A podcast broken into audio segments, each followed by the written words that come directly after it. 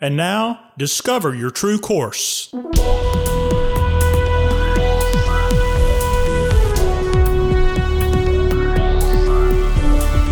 This podcast is a production of True Course Life and Leadership Development. Your host, founder and president, Dr. Michael Godfrey. Hello, and welcome to Discover Your True Course. This podcast is a part of our service to and support for organizations and individuals who want to be more, see more, achieve more, and finish without regret. In these last couple of episodes, we've been talking about resilience. That is, that ability to experience difficulty and bounce back, to bend and not break. In the first episode about resilience, we talked about the importance of the foundation of spirituality. You may want to go back and listen to that episode if you've not already. In the last episode, we talked about cultivating perspectives that allow you to bend and not break. They allow you to be resilient and to bounce back. And we talked about qualities such as self awareness, and personal responsibility, realistic expectations, about making failure a learning opportunity. And then we also talked about a growth mindset and about how that helps you bounce back when things are difficult. We also talked about maintaining your self esteem in the face of difficulty, the importance of boundaries in the face of difficulty, and about how those who are most resilient are very resourceful problem solvers who know that they don't have all the answers, but they're more likely to seek help in finding answers. They know where to look for the resources and they know where to find the emotional support. You may have listened to all of that just now and said, How did you get to all of that? Well, we just hit the mountain peaks. And so I want you to contact me if you'd like to see any of these developed a little bit more. We've certainly got more on them, and you can find more about them, about many of these actually, in my book called Without Regret that you can find on Amazon.com. Now, in this episode, we want to talk about practices that will help you be more resilient. It's super important that you prepare for surprises ahead of time, that you be proactive. Actually, in coaching, we call it building reserves you build up reserves so that when you need to draw on them, you can. It's just like in your uh, money management. You build up financial reserves, I hope, and you draw on those reserves and then you rebuild them as needed. So that that's how this works in terms of these practices. And the first thing that you need is to have a self care agenda that allows you to achieve quality management of stress and priority management and to take care of yourself physically with exercise and nutrition, mentally with healthy thoughts and with good mental health care. Take care of yourself socially, appreciating the fact that you need others and just how much you do need them. Emotional care. That's important to understand how emotions play into your life, how you've created them for yourself, and how to manage those emotions. Emotions are simply emotions. That's all they are, and you must learn to manage them.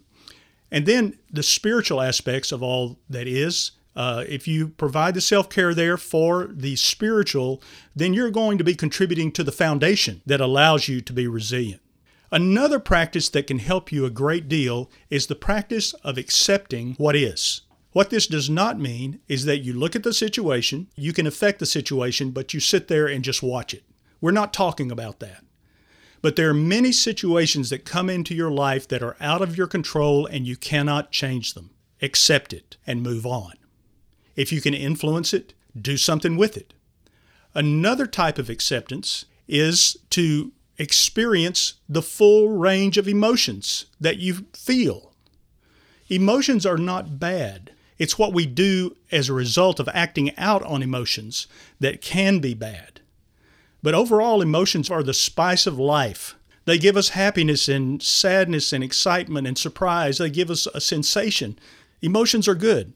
But you do not want to give emotions control. You do not want to let emotions manage you. You want to manage them. And so a part of this acceptance is realizing I have an emotion understanding what it is that's a part of self-awareness is understanding what's going on inside of you and then taking the opportunity to just speak that emotion aloud you can say i feel angry i feel sad i feel disgusted i feel frustrated i feel happy you can name the emotion and many times in the more negative emotions you can actually gain some control over the emotion just by acknowledging its presence some will not do this They will try to numb the emotions. They'll try to take the edge off what they feel in terms of vulnerability or discomfort or painful emotions. They will do that with compulsive eating or drinking or spending or gambling or trying to get out there and be the savior of the world, or they may be an incessant gossip, complaining all the time and kind of be an Eeyore, like in Winnie the Pooh. Some people will try to achieve perfection. They, they have perfectionistic tendencies because they are trying to numb some kind of emotion. They may work too much. Workaholism is a part of that numbing. All of these get in the way of us being authentic with our emotions and with what we're really feeling. Don't deny, tell the truth about what's going on, accept it. An important practice for being more resilient is that you would learn from previous experiences. We mentioned this back in the earlier podcast about how it was important to learn from failures and learn from difficult experiences. Life provides losses and heartbreak for all of us, but the greatest tragedy is to have the experience and miss the meaning. That's a quote from Robin Roberts in her book, Everybody's Got Something because everybody does have something. We've all got an experience or a difficulty or a challenge. And the greatest tragedy would be to miss the meaning of the experience we're having. What can it mean to our lives? What does it add to our lives? What does it change? How can we understand it? How can we grow as a result? Then I would also say the people who are most resilient keep good company. They are especially resilient people. They have social support available to them. They are capable of receiving constructive criticism without being personally offended. They receive it and grow from it. And they're connected with other people, such as family and friends. And there may be just a few connections, but those connections are very, very important. You need not have 20 friends like this that are your main connections. You need only have a few. I would also say that if you'll determine that one of the major energies of your life will be devoted to serving other people, Sometimes when we get into difficult times, we turn inward and we start getting the poor me syndrome and being so sad, so pitiful.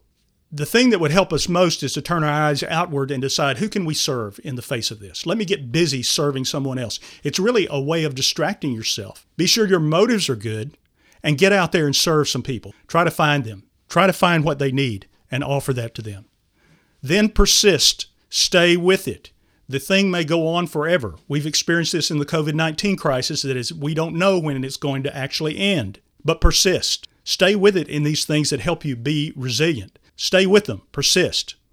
And then use effective communication and good people skills. Interact with other people in a way that nurtures them and nurtures you. In the face of all this, this will help you be more resilient.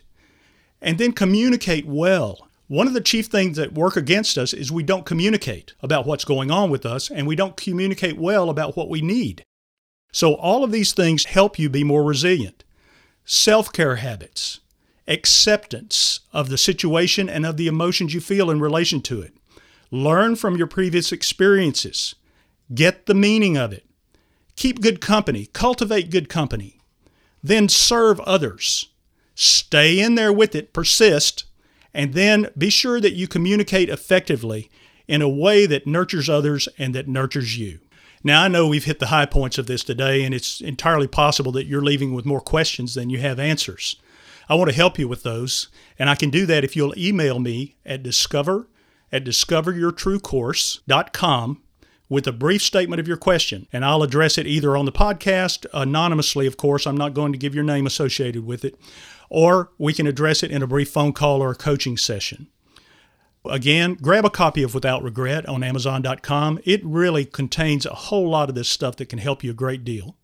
Visit our website and get in touch with us so we can stay in touch with you. Sign up for our e-zine, and then contact us to explore how we can get together and work together with you and your teams and your organizations to support you in your quest to be more, see more, achieve more, and finish without regret. I'm Michael Godfrey.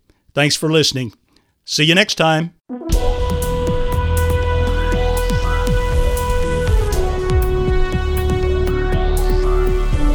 This has been a production of True Course Life and Leadership Development. Copyright by J. Michael Godfrey, all rights reserved.